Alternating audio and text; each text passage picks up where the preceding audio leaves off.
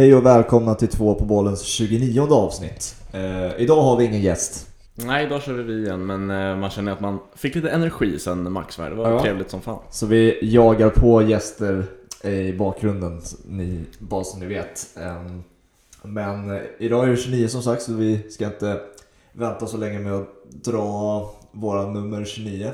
Hade- Du hade någon, så du kan ju börja. Mm, jag har ju en kille som har florerat på vår Instagram här på senaste tiden och det är Rio Ferdinand som hade 29 Elites Leeds ja, just det. innan han gick till United.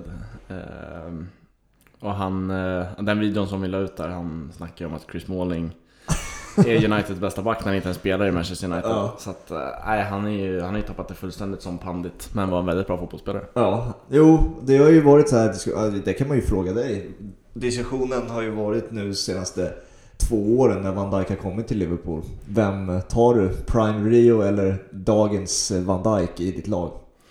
Ja, dessutom är jag ju färgad i den frågan och jag tror jag Mm. såg för lite av Rio egentligen. Mm. Det är klart att man såg honom, han var jättebra under, under sina tidiga år när man växte upp med fotbollen. Men eh, jag tar nog van Dijk. Alltså, det sättet han...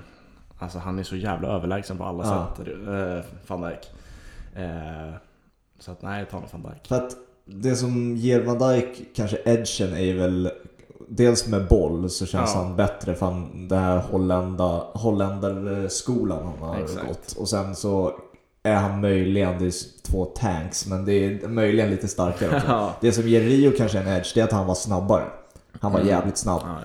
Så ja, det är en intressant diskussion att ta och kanske när vi får med en lite mer eh, rutinerad gäst kan svara på den frågan. Speciellt om det är Man United-fan vi får Ja, också.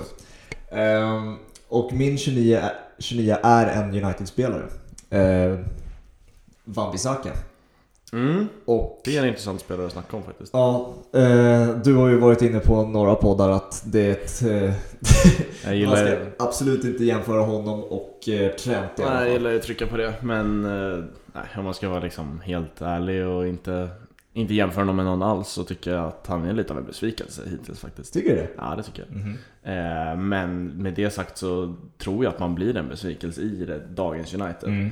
För att det är, det är inget fungerande lag och då för en högerback som är väldigt bra defensivt Mm. blir det svårt. För att visst, han har jätte, alltså jättefina tacklingar och sådär. Mm. Men ett United som, de får ju så mycket anfall emot sig. Och det går inte att stoppa allt. Nej, Men det var ju det typ folk ville få det till med Wan-Bissaka, att han, det kommer inte gå att ta sig förbi där. nej. Vissa stunder absolut, han stänger igen men det går inte för det blir för mycket. Nej, vissa säger ju på, eller man har hört eh, av United-spelare på träning att ingen på träning har tagit sig förbi Wan-Bissaka. Nej. Och det är liksom, han är ju en skicklig försvarsspelare mer än vad han är en kanske, alltså fotbollsspelare om man säger så. Ja, han är extremt atletisk, snabb och så han, och jag har sagt, möjligen är världens bästa glidtacklare redan idag.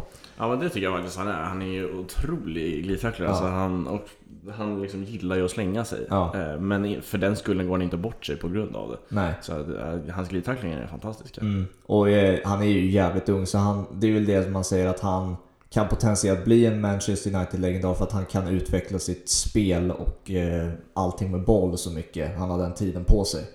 Ja, alltså jag säger att han är en besvikelse för att eh, liksom, i det här dagens United så är han en av de spelarna som måste göra det för dem. Ja, Och det gör han inte, men det är ju för att han inte har nått sitt liksom, alltså han har inte nått sin peak än och långt därifrån. mm. Eh, och det är svårt att vara bra i det här Manchester Ja. United-laget. ja vi eh, får släppa United och kanske England eh, i det här avsnittet lite. Vi har Ja, fokuserat väldigt mycket på det. Så vi går över till eh, La Liga och Serie A-diskussioner lite mer nu. Exakt. Så Kör igång. då kör vi. Vi har haft väldigt mycket fokus på England senaste tiden och det blir ju så under jul och vinterperioden för att det är de som håller igång oftast. Ja. Eh, Men i det här avsnittet tänker vi flytta över till Italien och Spanien där vi har två väldigt intressanta toppstrider. Mm. Eh, Och framförallt nu i helgen där samtliga lag tappade poäng. Ja. Eh, Om vi, ja, vi kan ju börja med Italien då. Börja med Lazio-Roma. Ett eh, derby där jag tycker eh, Roma var mycket bättre än Lazio. Jag vet Mm. inte om vad du har sett eller om du såg Jag såg inte den matchen faktiskt, så du får eh, gå in på lite mer detalj Ja. på den. Nej, jag tycker Fonseca lyckades. Alltså han, han fick en träff på Lazio som funkade riktigt bra. Mm. Där de kom upp i en hög press och Lazio var egentligen inte över halvplan sådär värst många gånger med kontroll och sådär. Eh, så att eh, Roma var mycket bättre den här matchen och det är ju två, två dundertavlor som gör att det blir 1 Annars hade det lika gärna kunnat sluta 0-0. Ja. Men jag tycker Roma var mer, mer förtjänt av en seger i den här matchen. Eh, Paul Lopez tabbe ska ju ut på vår Instagram för att den är extremt, extremt lik eh, den Jordan Pickford lyckades med mot Liverpool i ligan när Divock Origi Mhm, mm. dunkade in den. Eh, men nej, liksom imponerad av Roma och vad de åstadkommer i den här matchen. Mm. Eh, missnöjd med Lazio som jag trodde skulle bjuda upp till en mycket bättre dans. Eh, och de behöver ju vinna varje match de kan för att vinna den där scudetton. Mm. På något sätt så blir ändå Juventus vinnande ur det här. Den här eh, ligomgången ändå. Ja något sätt. exakt, i och med att eh, liksom Lazio kryssar och eh, Inter kryssade också. Så att ingen lyckas ju ta in när Juventus torskar. Visst, Nej. de andra tar in en poäng, men det är Mm. inte så mycket. Nej. Framförallt inte mot Juventus som vi vet vinner Mm. de allra flesta matcherna. Ja, och vad tyckte du, vad heter Saniolo, eller hur? Mm. Roma. Hur, eh, hur saknas han på något sätt eller vad tycker du? Att... Eh, Just den här matchen tycker jag Cengiz Ynder var riktigt bra. Mm. Eh, Den där gamla Cengiz Ynder, om man får säga så, när han kom fram där för något, ett och ett halvt år sedan. Mm. När han lekte med allt och alla. Jag tyckte han var riktigt bra den matchen. Så att nej, just den här matchen så tycker jag inte Saniolo saknade så mycket. Det är väl kanske den där tyngden och liksom få fast bollen högre upp. Ja. Men där har de också Dzeko. Så att... Eh, ja, vad jag kan bedöma så tycker jag inte att han saknade så mycket. Cengiz Ynder gjorde ett eh, riktigt bra arbete på sin kant. Eh, men sen tror jag att eh, de kommer ju sakna honom i längden. Han är Mm. ju han är en bättre fotbollsspelare än Ynder. Ja. Och så Immobile gör inte mål, men det får man väl, man får ge honom ett frikort någon gång. Ja, exakt. Han bombar in mål hela tiden. Men Ja. jag tycker inte någon egentligen av den där tridenten Immobile, Milinkovic Savic och Lisa Alberto kommer upp i nivå. Eh, Och det är ju, då blir det ju svårt för Lazio att komma Mm. upp i nivå som lag. Ja. Eh, De betyder ju så mycket. Mm. Vad tycker du om Inzaghi? Det här är då inte Filippo Inzaghi utan Nej, vad Simone. Simone Inzaghi heter han. Han är väl, han känns väl som en tränare som kommer ta ett större jobb Ja. inom kort. Vad ska han? För det ryktades ju om att han skulle till Juventus innan Sarri kom. Exakt, det känns ju som eh, landslaget eller Juventus är hans nästa destination. Med tanke på hur bra han har gjort det med Lazio. Och han har ju verkligen gjort det här, alltså en resa. Eh, han har inte tagit över något färdigt lag. Eller så här, färdigt lag, men ett bättre lag än vad han själv är som tränare. Mm. Eh, så att han och Lazio var en perfect match när han kom och nu är de med i ett Scudetto-race. Eh, vilket jag mycket väl tror att de kan vinna. Alltså de, Mm. de är så bra just nu. Eh, så får vi se hur det blir. Men nej, jag tycker att Juventus eller landslaget, eh, eller ut, alltså typ testa vingarna i Premier League. Mm. Eh, för att han spelar en väldigt attraktiv fotboll tycker jag. Ja. Jo men absolut. Jag, jag är spänd. Jag tycker, varje gång, jag ser inte Lazio jättemycket ska jag erkänna, men varje gång jag ser, ser dem så blir jag imponerad över... Alltså... De spelar på ett... Med en formation, det är en trebackslinje. 3-5-2 Ja. spelar de. Men de spelar väldigt fritt och eh, har väldigt mycket kreativt. Eh, speciellt då är det ju Milikovic Savic och eh, Luis Alberto som bara flyter runt där och hittar positioner liksom. Så det är ett intressant bygge han har. Och väl, han har väldigt bra spelare också, som han Ja. har byggt upp. Jag tycker det här mittfältet är ju extremt intressant där vi har en Lukas Leiva som agerar den här ja, men, skytten. Liksom, han tar hand om allt. Mm. Eh, och tillåter Milinkovic Savic och Lisaberto att ligga här längre fram i plan. Och det är ju, Leiva är ju en spelare som egentligen var slut när han gick från Liverpool. Ja. Men har ju fått en, verkligen liksom ett uppsving i sin karriär. Verkar vara så i Serie A. Ja, faktiskt. Jag tänkte på det innan jag tog mig hit faktiskt med Ashley Young och allt det där. Ja. Assist direkt. Eh, Ja. Så absolut. Eh, Och sen Milinkovic Savic och Lisaberto är ju spelare som tillsammans går för typ 2,5 miljard Mm. eh, i sommar eller någonting. Så att, eh, är fantastiskt roligt mittfält och sen ytterbackarna där jag tycker framförallt Lazzari, en spelare jag hade noll koll på in- inför säsongen. Mm. Han ångar ju på som en, jag vet inte vad, längs sin kant. Kör upp och ner hela tiden. Och orkar det i 90 minuter. Mm. Så att, eh, det finns mycket, mycket roliga spel att titta på i det här Mm. laget. Ja, eh, du nämnde ju Inter och Young. Vi kan ju gå över till den matchen. Inter kryssar då mot, fan var det Cagliari va? Cagliari, deras Eh. andra raka kryss. Ja, eh, och Conte var så fly förbannad att han sket i mixade zonen och presskonferensen efter. Han ville inte prata med någon. Nej, det känns ju rätt Conte-kompatibelt att göra en sån Ja, sak. alltså jag börjar bli lite trött på hans gnäll dock. För att han, alltså om vi tittar genom tränarhistorien så är det ju få tränare som blir backade så mycket rent ekonomiskt som Conte. Mm. Han kommer nu med en sommar och en januari, ett, en sommarfönster och ett januarifönster kommer att ha plockat in bland annat Lukaku och handplockat sina wingbacks i form av eh, Young och Victor Moses. Victor Moses är ju typ hans lillebror känns Ja. det som. Och han kommer nu få in Christian Eriksen också. Exakt. Redan nu i vinter. Kan han sluta gnälla eller? Jag börjar bli lite trött alltså. Nej, alltså de rustar ju verkligen för, eh, för scudetton här och eh, som du säger, jag tycker inte han har så mycket att klaga på om de inte skulle ta den. Det är Nej. väl att han har bara haft ett år med det här laget Ja. eh, när den här säsongen är över. Men eh, nej, absolut, han har ju fått det han vill ha. Mm. Och är det då potentiellt den bästa värvningen man kan göra nu, nu i januari? Christian Eriksen? Ja, det tycker jag. Christian, eh, Christian Eriksen för 20 miljoner euro. Mm. Eh, 28 tror jag han är också, så att det är ju Ja, hans prime han, liksom. han har ju många år framför sig. Det är bara att titta på Ronaldo, vad Ja. han åstadkommer vid sin ålder. Mm. Så att absolut, jag tycker det är den bästa värvningen ett lag hade kunnat göra den här, det här fönstret. Och är han... Nu har han ju bevisat sig vara, Erik, alltså Eriksen har bevisat sig, bevisat sig vara en väldigt eh, uttråkad spelare. Han Mm. känns inte motiverad. Och i den här förändringen då så kommer det ändra det. För han var ju Real Madrid-Barcelona världsklass för bara ett och ett halvt år sedan, ett år sedan. Ja. Ja, men det tror jag faktiskt. Eh, Vi har varit inne på det med, med Young där och Lukaku. Mm. Inte spelare som har sett uttråkade ut, men spelare som inte riktigt nått sin fulla potential. Nej. Eh, Eriksen har ju sett liksom, direkt uttråkad ut Ja. när han inte var på fotbollsplanen. Nej. Eh, nu tror jag han är jävligt sugen på att komma igång och jag tror Serie A passar honom också rätt bra. Mm. Eh, för att han är ju en bollskicklig spelare. Det Ja. finns tusen av sådana i den ligan, men Ja. han är ju den bästa på det. Mm. Hans tillslag är ju, alltså, kommer ju vara någonting ex, alldeles extra. Ja men exakt. Och Eh. det kommer ju ge Lautaro, Lukaku och wingbacksen så mycket mer Mm. liksom, chanser och ytor. Mm. För han hittar ju han hittar ytor som inte finns. Ja. Och så innan vi går över till Juventus. Det har diskuterats över så här att Conte, utöver gnället han har att han, inte, att han vill ha fler spelare och allt det där. Så har ju gnället också varit runt över att han är less på att hans lag inte orkar eh, springa de metrarna och med den intensiteten han kräver. Och kan man ju förstå att den frustrationen finns, men när man också, också ser på åldern, framförallt längre ner i banan, vad det är för spelare han Ja. har att göra med, kanske man kan förs- förstå dem lite mer också. Eh, Det är en annan typ av intensitet Conte kräver än vad många andra tränare gör. Ja, jag tror det är en, dels en mix av åldern i truppen och att han bara haft en försäsong med dem. Eh, så att, liksom, man behöver lite mer tid, framförallt för den fotbollen Mm. eh, som Conte spelar. Eh, så att jag tror Inter, alltså det kommer komma de här dipparna och det kommer avgöra beroende på vad de andra lagen håller på med. Mm. Vart scudetton hamnar. För att de här dipparna har man inte alltid råd med. Den här helgen hade de ju det. Men det får ändå ses som ett tapp av Inter i och med att de hade Cagliari hemma. Mm.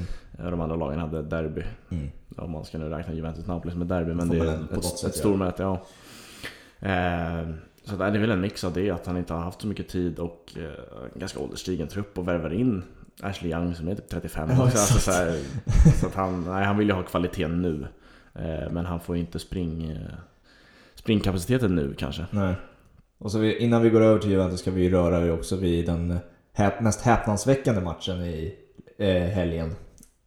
Eh, det blir alltså Torino mot eh, Ja, Atalanta. Atalanta ja.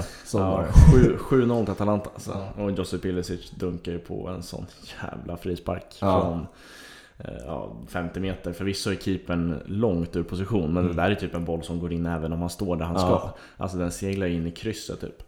Så att otrolig träff. Och Atalanta gör ju hur mycket mål som helst. Hur- Varenda omgång gör de minst tre typ. Hur uttalade du hans namn? Josip Ilicic, Ilicic. säger jag. Han... Eh, blir han kvar? I, I sommar? För han är ju magisk. Alltså det... Jag har för mig att han börjar bli lite åldern, alltså typ 28-29 Ja. Eriksen. Så det är väl dags om, eh, om han ska ha en flytt i sig. Mm. Eh, och jag kan ju se honom lite var som helst egentligen. Mm. Eh, han är ju en stor spelare, tror han är upp mot 1,90. Mm. Fantastiskt tillslag med sin vänsterfot Ja. som den frisparken visar. Han har gjort eh, helgens mål nu i typ fem omgångar i lag. Ja, liksom. han har alltså otroligt tillslag eh, och liksom avslut. Eriksen har ju ett tillslag i liksom passningarna och sådär. Mm. Men Ilicic gör ju även mål med det. Ja. Eh, så här, jag kan ju se honom definitivt i topplag i Premier League. Alltså Mm. typ Chelsea, Mm. Arsenal och sånt här. Så Absolut. det har varit kul att se för att man, man tittar inte så mycket Atalanta. Det, det ska man inte sticka under stolen med. Men Ilicic vill man gärna se mer av med Mm. tanke på de highlightsen man får ja, av den det gubben. man har sett, herregud. Det är ju klackar, det är långskott, det är volleyskott Ja. och allt möjligt. Nej, otroligt spektakulär fotbollsspelare. Ja, han kan vara ju potentiellt eh, en spelare man ska hålla ögat på för klubbar i sommar. Mm. kan vi vara ett utropstecken. Okej, över till Juventus-Napoli. Eh, vad tyckte du om matchen? Uh, sjukt nog så såg jag inte den här matchen. Du såg inte den Nej. Okej, det bra. här Du såg Lazio-Roma, jag såg Juventus-Napoli. Exakt, kompletterar bra. Eh, det var den, det här, den här kvällen där Napoli, alltså då hela staden gungade på den där arenan som får göra. Vad heter arenan nu igen? Ja, heter den? Jag hade, jag hade det precis i huvudet, ah, ja skitsamma. Ja. Eh, alla vet ju att det är ju få arenor eh, som spelare kan komma ut och alltså erkänna att bortalag, alltså bortalagets spelare kan erkänna att de är lite skraja. Eh, det är ju typ Napoli, det är i Galatasaray också. Ja, men det är de här liksom kokande grytorna Exakt. som media gillar att säga. Exakt, och det, det var ju precis så det var. Gattuso hade ju taggat igång laget till max alltså. Eh, och man vet ju fortfarande inte riktigt hur taktisk kunnig Gattuso är. Men han kan motivera sina spelare, det såg man i alla fall. Han, Ja, det, var, det, var, det var en tanke jag hade inför den här matchen. Mm. Eh, Att så här, Gattuso kommer aldrig taktiskt utmanövrera Sarri. Men han kan ha en jävla intensitet i det där omklädningsrummet som får de här spelarna att liksom komma igång. Mm. Och arenan heter San Paolo-stadion. Sao Paulo, just det. Så heter det. Eh, ja, men det, så det, det var ju som att se Jürgen Klopp försöka tagga igång Liverpool fast på steroider. Vi Ja. snackade ju steroider för två Ja, exakt. Så att det var ju, Gattuso var ju röd i ansiktet hela matchen. Och han fick ju verkligen med spelarna. Liksom Manolas var ju taggad till max. Trodde ju ibland att han skulle dra på sig ett rött för att han var så, så övertaggad Ja. till max. Men de var riktigt bra Napoli eh, em, defensivt och de faktiskt löste eh, att spela ur situationerna på Juventus höga press. Eh, det som Ospina och Napoli misslyckades med bara någon vecka sedan. Ja. Den här matchen lyckades de med och de var välförtjänta den här vinsten. Ehm, Men det är ett Napoli som går väldigt dåligt så det säger mer om Juventus eh, match än vad Napoli faktiskt var. Ehm, Att Napoli springer mot ett Juventus och sliter och ger 100, det visste man innan matchen skulle hända. Ja. Det var hur Juventus skulle... Ja, innan matchen var ju, var ju liksom snacket hur Juventus bara skulle spela ut det här förvirrade Napoli. Eh, och det lyckas man ju inte alls med. Långt därifrån också. Higuain var katastrof. Och det kändes som att han var väldigt påverkad, även Sarri, över hur mycket skit de fick ta av eh, hela arenan. Um, Higuain, han såg bara deppig ut hela matchen alltså. Jag tror han fick höra väldigt mycket alltså. ja, det lär de ju fått göra. Det är inga, inga älskade figurer där när man går från Napoli till eh, Juventus. Nej, inga hjältar direkt. Ehm, och vad finns mer att säga om själva hur spelet såg ut? Det var ju... Kommer tillbaka på den där, där blandningen mellan Allegri och Sarri-fotboll liksom som inte... När den blir så tydlig att den, de inte riktigt vet vad de ska göra på match, eh, under matchen. Liksom. Och då, då finns det lag som kan utnyttja det. Och Napoli med Insigne, liksom, de, de är tillräckligt bra för att utnyttja Ja. det. Och eh, till alltså Juventus credden då, de ska ha mycket cred för att det var egentligen de två målen som gjordes, det var egentligen de enda lägena som Napoli hade.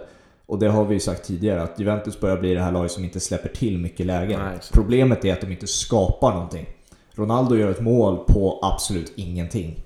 Det blir det, är, lång... det är ju hans specialitet Ja. sätt, men det behövs ju också lägen. Ja, Betancourt blir ju less på att trilla boll ner i backlinjen så han bara skickar en lång boll på Ronaldo i 90 minuten. Liksom bara skit i det här, Ja. liksom skicka upp den, se vad som händer. Och så petar Ronaldo förbi eh, målvakten och, och så blir det helt plötsligt match igen. Men det var liksom det enda, det var det enda liksom, vad ska man kalla det, kreativa och det mest spontana under hela Mm. matchen för Juventus. Resten är sidleds och verkligen försöka försöka skapa någonting utan någon slags rörelsemönster eller någonting. De litar på att sina individuella spelare ska lösa, lösa det åt Sarri. Och det förvånar mig fortfarande att Sarri inte har fått sin prägel på det här laget. Ja, det kan jag hålla med om absolut. Och jag vet inte hur riktigt hur, de, hur han har tänkt lösa det. För att kombinationen Higuain, Dybala och Ronaldo har funkat mot sämre lag. Men mot de här bättre lagen så Dybala vet inte vad han ska spela. Ska han spela på högerkanten? Ska han spela bakom Higuain och Ronaldo? Ska, och han verkar försöka all, allt samtidigt. Liksom. Samtidigt som Higuain försöker, han rör sig inte, han stannar ju där uppe. Nej, och Ronaldo har typ liknande roll till Dybala. Han, vet, han kör, flyter runt liksom. Så ibland kan alla stå på samma kant. Mm. Liksom. Det, det finns inget, inget system runt det. Och då blir det problem. Det är väl egentligen det också. Det känns alltså visst Lazio, Lazio Inter har gjort det bra men de har ju åkt på en del pump, liksom plumpar som man förväntar sig av de två lagen. Men eh, det är ju alltså ett Juventus som inte riktigt fått sin prägel på det som gör att det är ett scudetto-race. Eh, liksom så. Så hade jag inte, inte spelat ut så många lag egentligen. Nej. Sådär som de brukar. Nej, det är ju de sämre lagen. Men de vinner ju, vinner ju mest hela tiden på grund av deras individuella kvalitet. Mm. Och eh, något som kommer bli avgörande är ju Ronaldo. Ja. Han gör ju mål hela tiden just nu. Mm. Eh, och eh, gör han det så vinner, så vinner Juventus scudetton. Mm. Man, man, man visste ju under nästan hela matchen.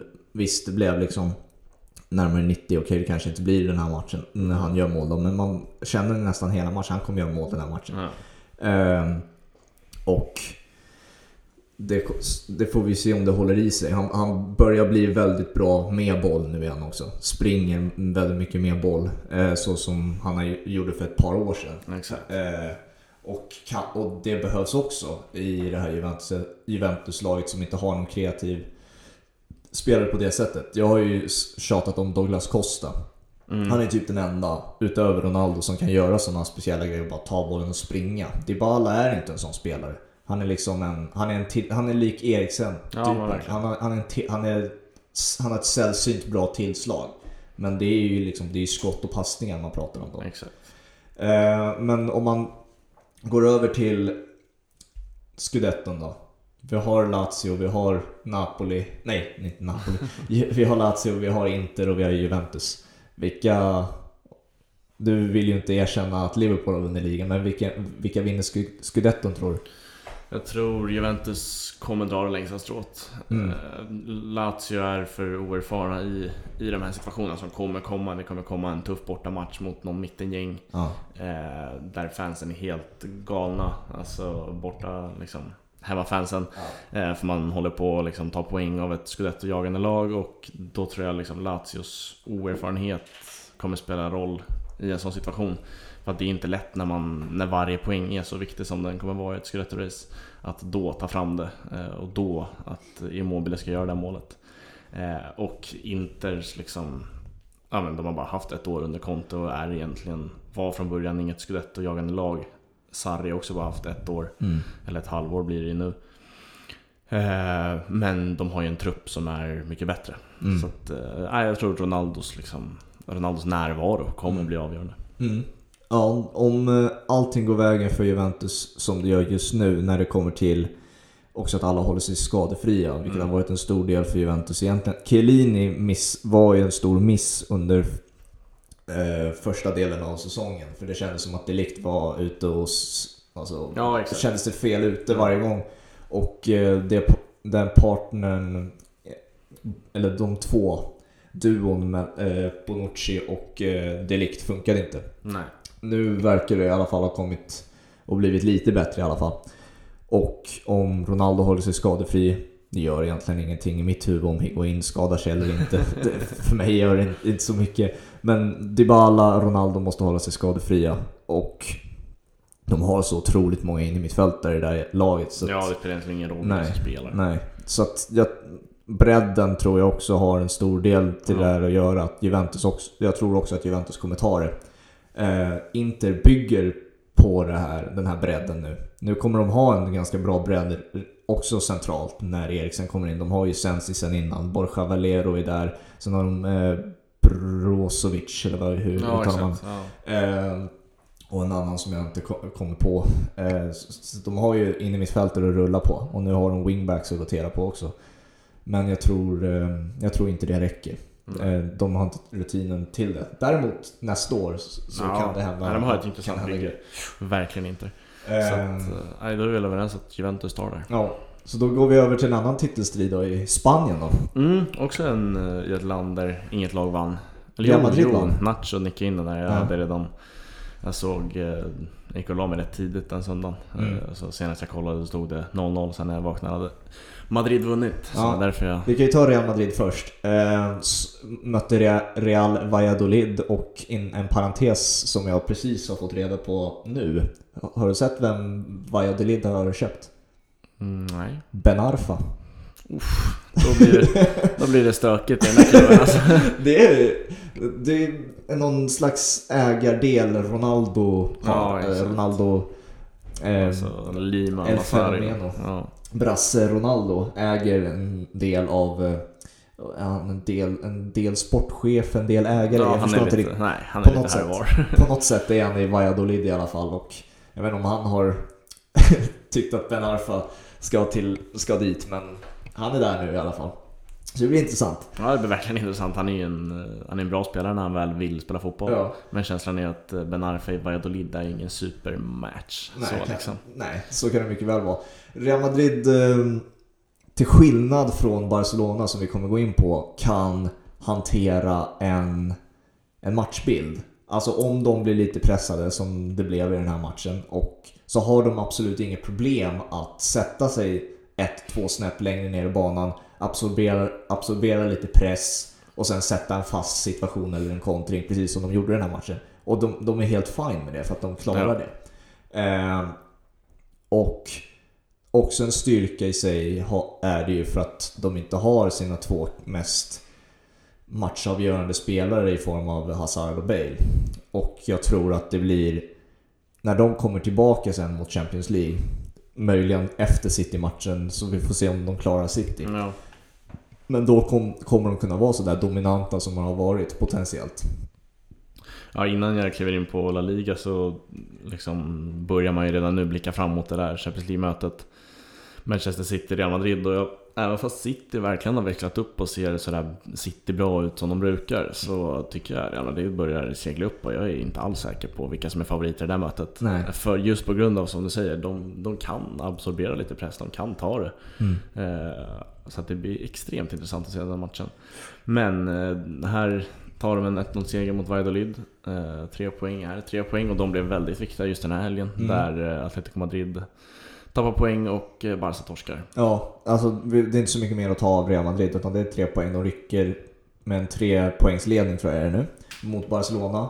Och som du eh, nämner så Atletico, vi kan ju ta dem lite fort också. Vilka jävla floppar de är den här säsongen alltså. Ja, men jag tycker Real Madrid är det laget som ändå ser klart ut. Alltså, Ja. De vet vad de vill. Eh, det är inte den mest attraktiva fotbollen just nu som Real Madrid spelar. Men det tror jag också har med att göra att Hazard saknas. Mm. Eh, Jovic får spela en del istället för Benzema. Bale är inte med alltid. Nej. Eh, men de tar segrarna. Mm. Atletico Madrid är vi vana att se vinna med 1-0 i 78 Mm. Det enda som har hänt den här säsongen det är att det där 78 minuten målet har tagits Ja, bort. Exakt, så det är bara 0-0 hela, Ja, hela 0-0 tiden. hela tiden och sen ja, slarvar de ibland. Det blir 1-0 till andra laget eller de får in det där målet. Det blir Ja. 1-0 till dem.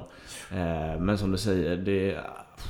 Nej, de ser inte jätte, jätteroliga ut just nu, Nej. Atletico. Alltså, jag är ju besviken på dem för jag tippade ju att de skulle vinna La Liga den här säsongen. Mm. Eh, jag blev väl lite för hypnotiserad av eh, Joao Felix-hypen den här som, när han kom och gjorde bara mål i varenda träningsmatch.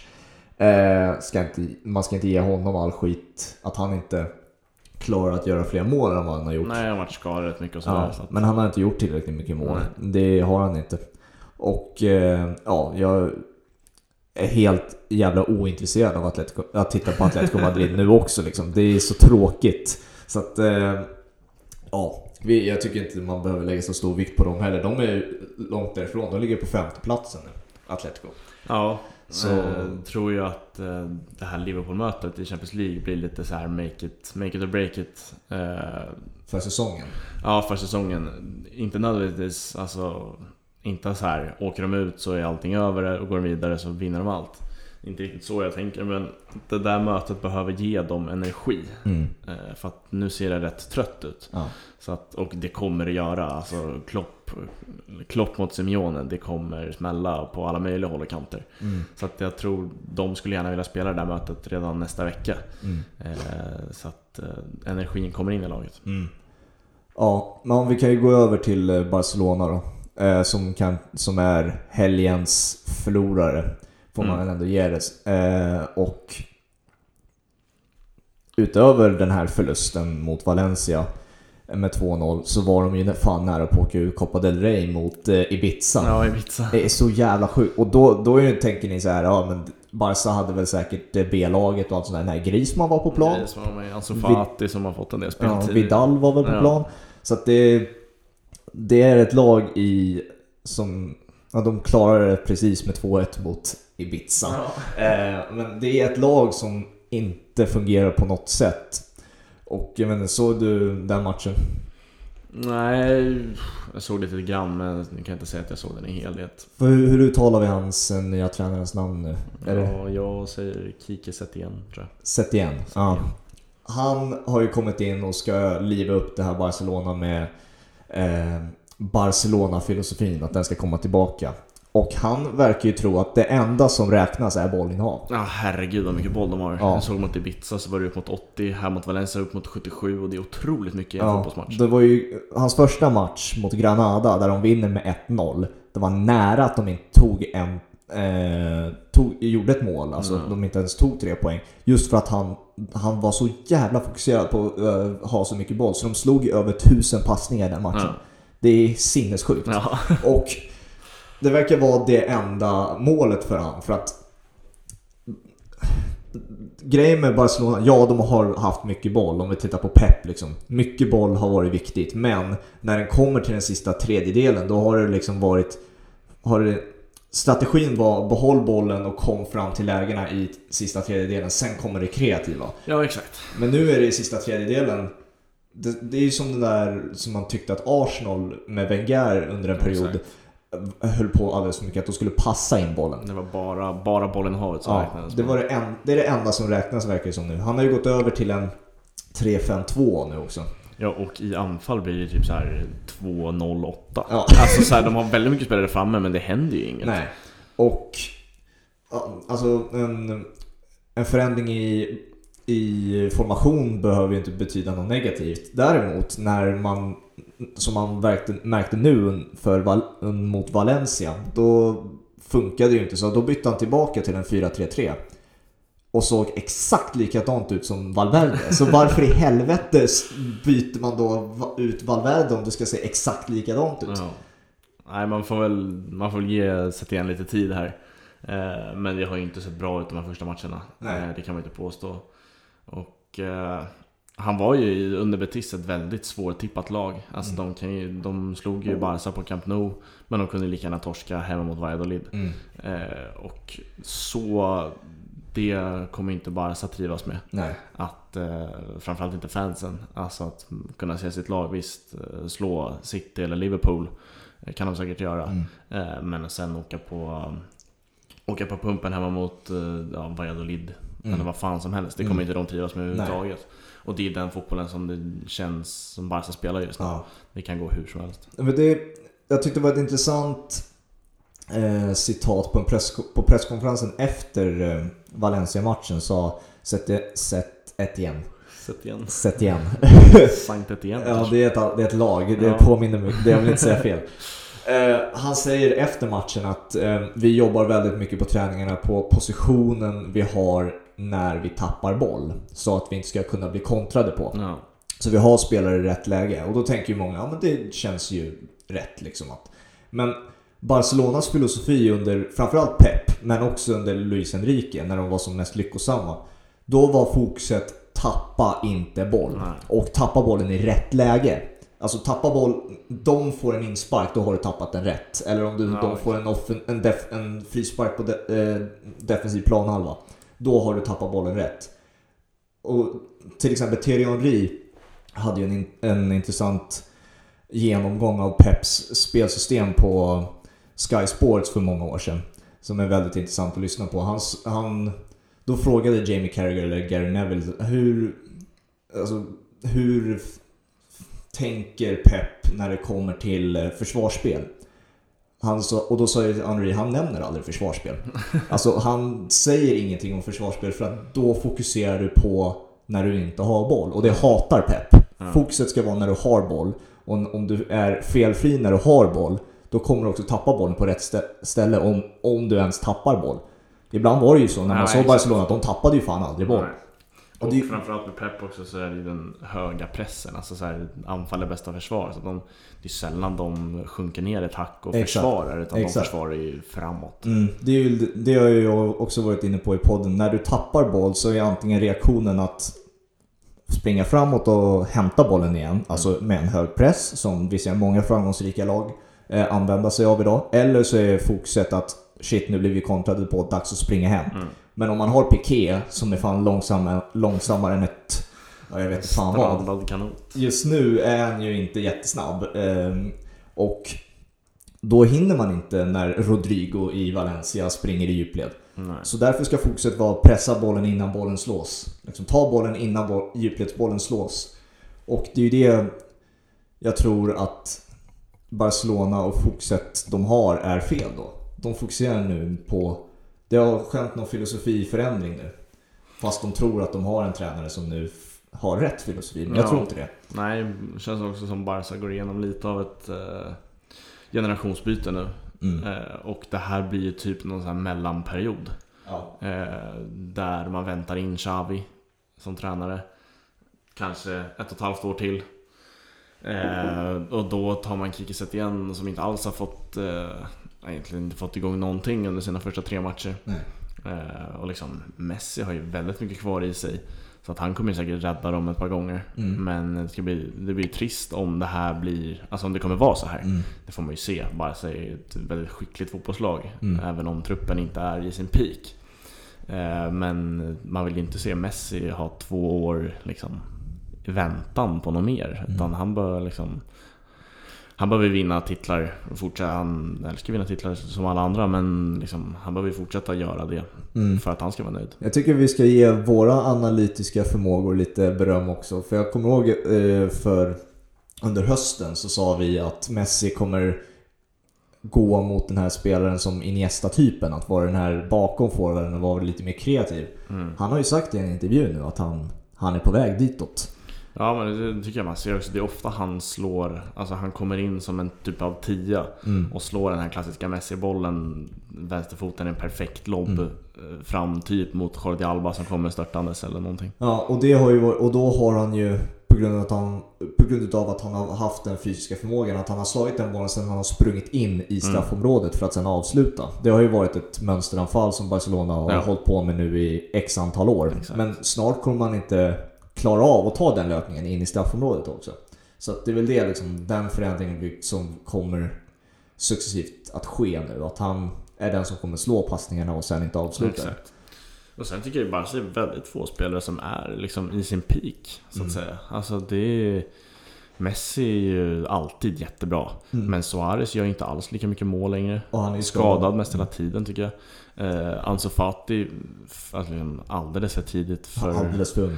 Liksom, han, han får ta alldeles för stort ansvar. Mm. Eh, och sen hela backlinjen tycker jag är på väg neråt. Med undantag för typ Langley. Ja. Eh, så att, nej, det är ju en, det är ett generationsskifte som behöver ske. Mm. Eh, och just nu tycker jag inte det hanteras på ett sånt där jättebra sätt. De eh, kommer säkert komma två i La Liga men det, är liksom, det måste se bra ut när man spelar i Barcelona. Ja, så är det. precis.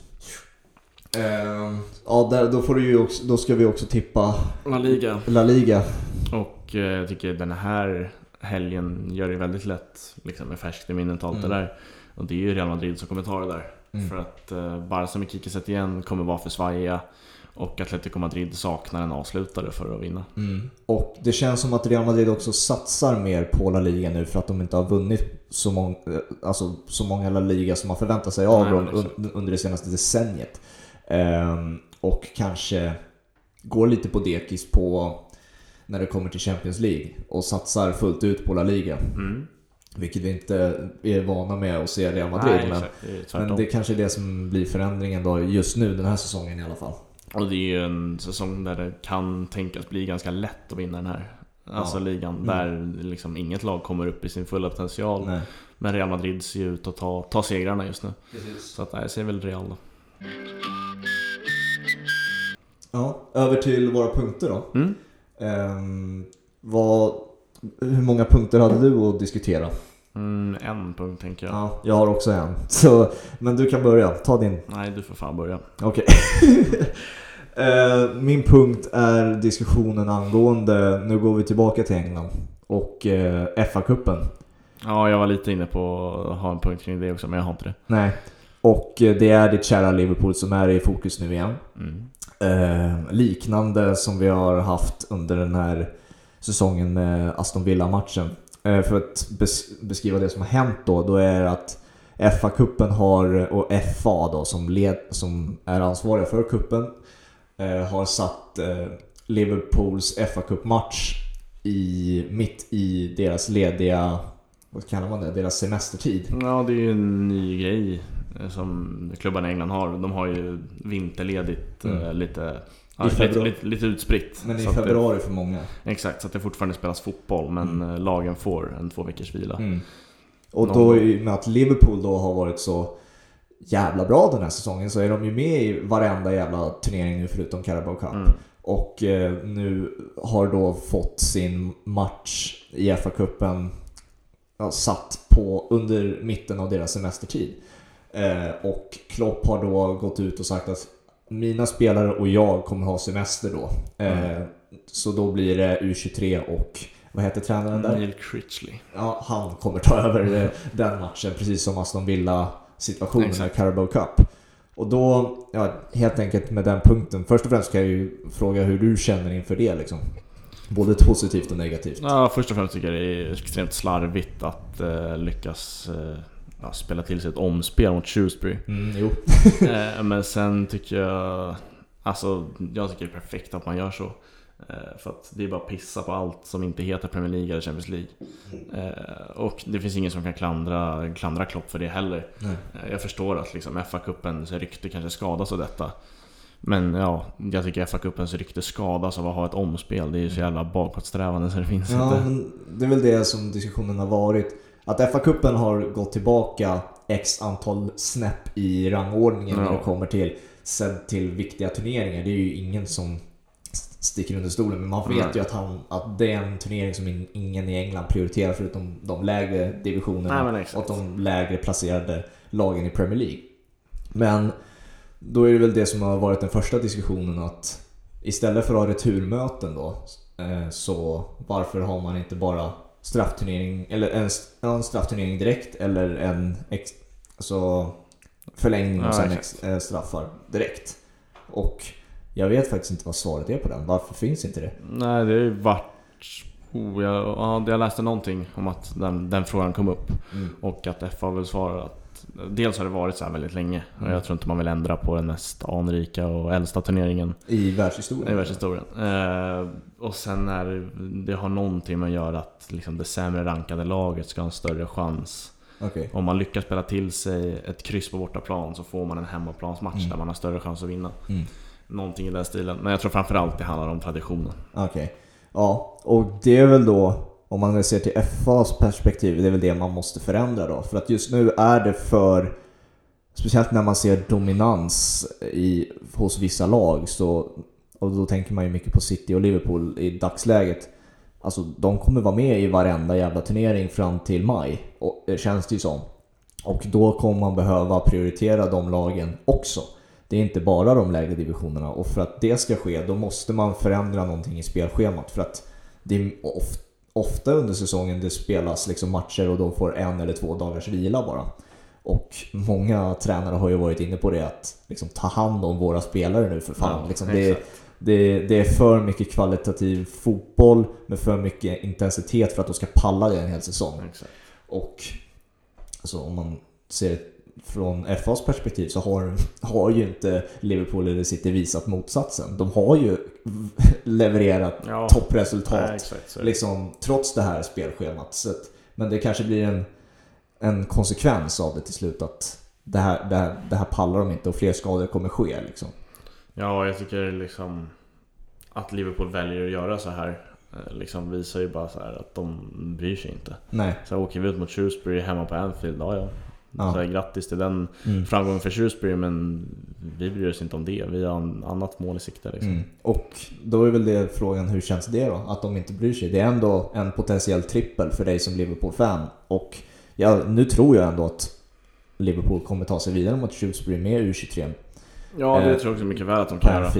Men det är, det är ju som med Aston Villa-fallet. Det kan ske att eh, Shrewsbury går vidare. Och Ja, då är framförallt i och med att liksom Neil Critchley, tränaren, Ja. eh, man har förstått vad Jürgen Klopp betyder och vilken matchcoach han är. Ja, och hur känns det då för, för dig som Liverpool-fan att en trippel försvinner? Säg vad du vill om att, eh, om att FA har gjort fel här. Nu är det ändå, jag har ju alltid sagt att som Liverpool-fan måste man ju liksom ta vara på den här tiden Mm. allt man kan liksom för att dominans, alltså det, det finns det finns ett slut på en dominans också för alla lag. Ja, exakt. Ja. Eh, och en, här är en trippel, en chans till en trippel som man kanske aldrig får igen på väldigt länge.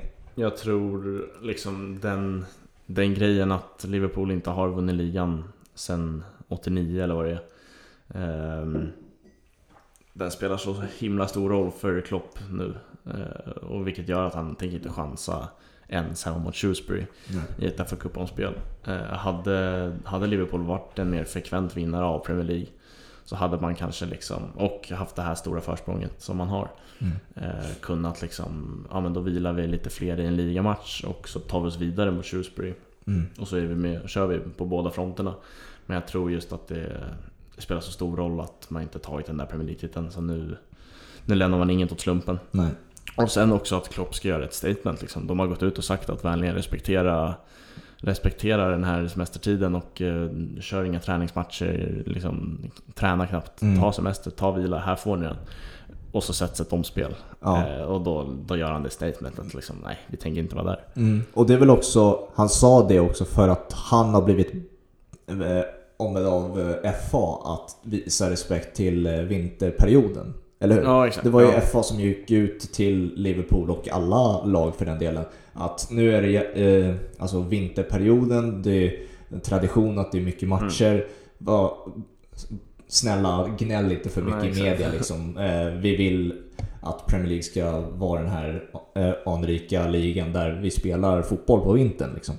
Så respektera det. Och jag tror att Liverpool då har liksom bitit i det sura äpplet och köpt det. Liksom. Ja, då respektiv, respekterar vi det, men då måste ni respektera vår, vår semester. ja. Och det är väl det som, då har inte den dealen eh, hållits. Nej, exakt. Det är det nej, som- så det är det som vi ser nu. Eh, nej, så är det ju. Men FA-cupens rykte skadas ju definitivt av det här. Eh, men jag tycker, ja, det har ju blivit bara, det är fel från båda håll. Liksom. Liverpool ställer inte upp med ett slagkraftigt lag nog för att liksom, vara FA-cupen värt. Men FA har ju inte respekterat eh, liksom, viloperioden. Så att det, blir, Nej. det blir bara fel pannkaka av fel. allting.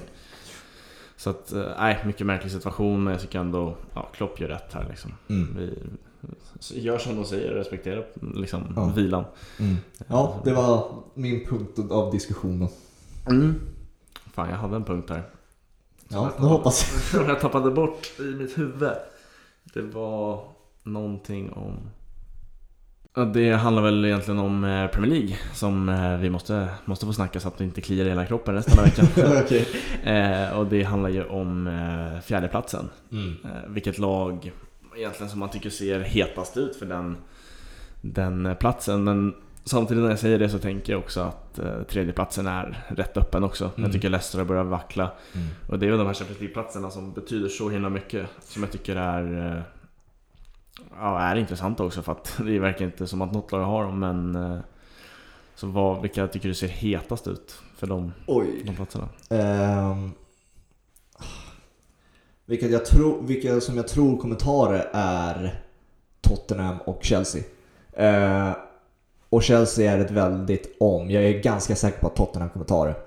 Eh, just på grund av att eh, jag tror eh, rutinen hos Mourinho och kvaliteten som finns ändå i Tottenham kommer räcka.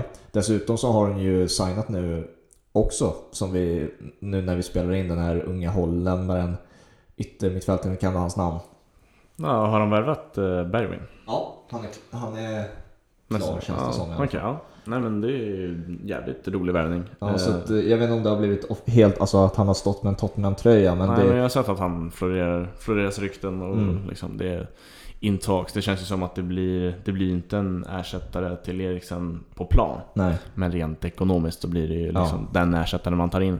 Och jag gillar den värvningen.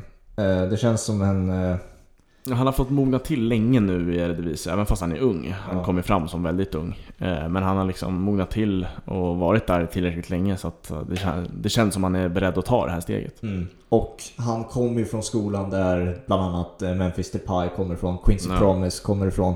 Och det ju, har ju visats att det är en ung talanggrupp som har väldigt, väldigt mycket tala talang och kvalitet. Mm. Eh, Memphis Depay precis nu innan korsbandsskadan var ju stekhet när det kom till form och Quincy Promise har varit bra i snart tre år nu. Och eh, det känns som att han kommer kunna bidra, om inte nu, i framtiden. För att man, jag ska inte dras för stora växlar och kanske jämföra med så här Luis Suarez eller någonting sådär. Mm. Det sägs, sägs, säger ju inte att han kommer bli så bra. Um, men Alltså om man ger ett par år så här är det här ju en investering, en ung och bra talang.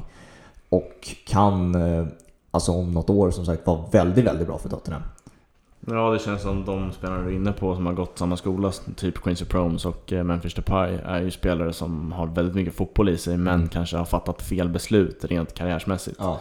Depay fick inte alls till det i United, men vem kan klandra honom och när United kallar liksom? Nej, nej. Eh, Quincy Promes var alldeles för länge i Spartak Moskva. Ja, absolut. Eh, men är väldigt bra fotbollsspelare, så att Bergwijn kanske har liksom fått, fått det på plats också. Mm. Ett rätt karriärval, får vi väl se. Mm. Men eh, Tottenham ska ju någon, någonstans också lyfta.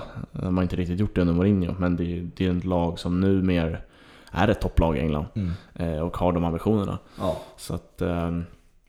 Nej, intressant värvning där. Eh, Chelsea som du är inne på, är jag också väldigt mycket inne på.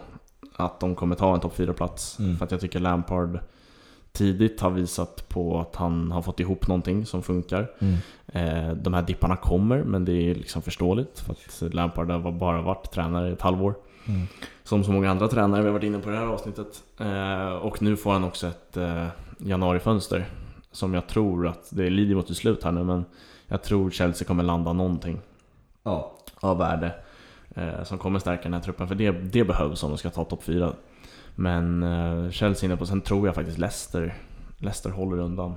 Du tror det? De har, de har ju börjat vackla, men Ndidi, när han kommer tillbaka så tror jag att det blir det, det Leicester vi har sett mm. största delen av den här perioden. Och eh, ja, Vardy måste börja göra mål igen och sådär. Ja, ja men eh, om du skulle säga då om Leicester, så du tror om Leicester klarar sig, hålla sig på en tredje plats och tar Chelsea före Tottenham? Ja, det är nog lite mer inne på. Okay. Att, jag eh, tycker jag inte sett till, alltså inte sett Jag har inte sett det jag vill riktigt av Mourinho. Eh, men vi vet ju vem Mourinho är och att mm. han Han viker sig inte. Och. Eh, börjar han få nos på den här fjärdeplatsen så kommer de ju köra som galningar. Mm. Men jag tycker egentligen de tre kandidaterna vi nämnt där är de största kandidaterna. Mm. Man kan ju skoja om Sheffield United Eh, Wolves är ju Alltså de är bra men jag tycker de, de tar inte de där serierna som de ska egentligen. Nej, de ligger på lika många poäng som Tottenham. Ja exakt. Wolves. Men jag tycker Wolves liksom, i vissa hemmamatcher framförallt mot sämre gäng inte får till det riktigt. Nej. Men de kommer säkert också vara med där för det känns som att inget lag är så bra så att de kommer dra. Nej. Och eh, någonting man kan definitivt skriva av personligen i alla fall, det är ju Man, United som nu ligger femma. Ja, före Tottenham, Man äh, United och Arsenal ja. är ju två storklubbar vi inte ens liksom... Jag Arsenal ens... är alldeles för långt borta, de är på tionde plats Nej, jag har inte ens haft tankar på dem. Nej. Eh, men som du säger, United ligger ändå femma, men mm. nej. Det kommer inte att hålla. Nej. Speciellt med skadorna de har och eh, Solskjärs inkapabla sätt att träna ett fotbollslag kommer de inte lyckas. Och hans sätt att le efter förluster. Alltså, nej, det finns inte den där, det där goet som det finns i typ Mourinho. Nej. Jag tror det blir mycket, mycket mer körning för en fjärde plats i Tottenham än vad det blir för United. Men vad om du, du var inne på värvningar till Chelsea. Vad är det för positioner vi tittar på? Ja, vad är det för position egentligen? Jag tycker det behövs kanske en ytter. Mm. Eh, men problemet är väl att eh, Pulisic har ju framtiden för sig och behöver få spela. Ja. Så att det går, inte plocka, går kanske inte riktigt att plocka in en ytter som eh, liksom, som måste spela, för Pulisic behöver också spela mm. och gör det bra så. Men det det, han är ju ung, så att det blir inte alltid jackpot i varje match. Nej. och sen William tycker jag är bra. Så mm. att, Aha, det är väl... Alltså ytter behövs ju för att få, få den där fjärdeplatsen och möjligen en striker. Mm. Eh, Tammy är bra men liksom en fjärde plats vi snackar mm. liksom högt nu. Eh, men ja, det beror ju på. Vill man, så här, är det jätteviktigt för Chelsea som klubb att ta den här fjärdeplatsen i år? Mm. Nej, det tycker jag inte riktigt. Eh, de har väldigt mycket framtid i laget. Mason Mount, eh, Pulisic, eh, Tammy. Så det är, jag skulle inte säga att det är jätteviktigt och därför kanske de inte heller tar in det där stora namnet. Nej, för de har ju Hudson Odoi också. Ja, exakt. Äh, som, inte, som har varit rätt skadebenägen mm. så om det ska vara en ytter vi pratar om, då kanske det är så här, William är ju 30 plus nu. Så det är i så fall om mm. han eh, till slut blir släppt av Chelsea och därav kommer det in en ytter. Så man har Pulisic, Hudson Odoi och en, den här potentiellt nya yttern på rotation. Ja, det är därifrån. Men sen så kanske de behöver en mittback också. Ja, absolut. Koulibaly-typen hade mm, varit något Exakt, det är, det är det som jag inte gillar riktigt med januarifönstret. Att det känns som klubbar behöver värva. Mm. Men de allra bästa spelarna går ju inte att få tag på. Nej. I och med att inget lag vill släppa sin bästa spelare i januari. Nej. Och då blir det lätt att man tar, ja, men tar en halvbra lösning. Alltså typ som att Chelsea ska låna in någon mittback från, inte fan vet jag, West Ham. Alltså mm. det blir bara så här, det blir bara dåligt. Man ska ja. bara ta in någon för att ta in någon. Exakt. Um, så att absolut, men jag tror, jag tror inte Chelsea tycker det är viktigt att ta den här fjärdeplatsen i år. Eh, och tror kanske att de tänker att så här, vi kan göra med den truppen vi har och det mm. kan de. För att den konkurrensen Alltså så här, alla lag har typ lika stor chans där uppe. Ja. Så att eh, visst kan Chelsea ta den här fjärdeplatsen utan att värva. Men nej, ett intressant race. Mm, eh, som eh, man får ta tag i igen till helgen som kommer. Det ja. var, var, lite trist med FA-cupen. Vi gillar ju England så mycket. Så att... Ja, det blir, men det var ju kul för omväxlings skull att diskutera andra ligor också. Även om vi behövde avsluta på Premier League ja, så blev det bra ändå. Sen har vi ju Championship ikväll. Jag tänkte säga, eller nämna Leeds. Vi har ju ett 40 avsnitt som närmar sig. Ja. Och där är ju grundtanken just nu i alla fall att vi tar, tar hand om Leeds. Mm. Eh, som är på väg upp igen. Mm. Eh, får väl se hur det blir.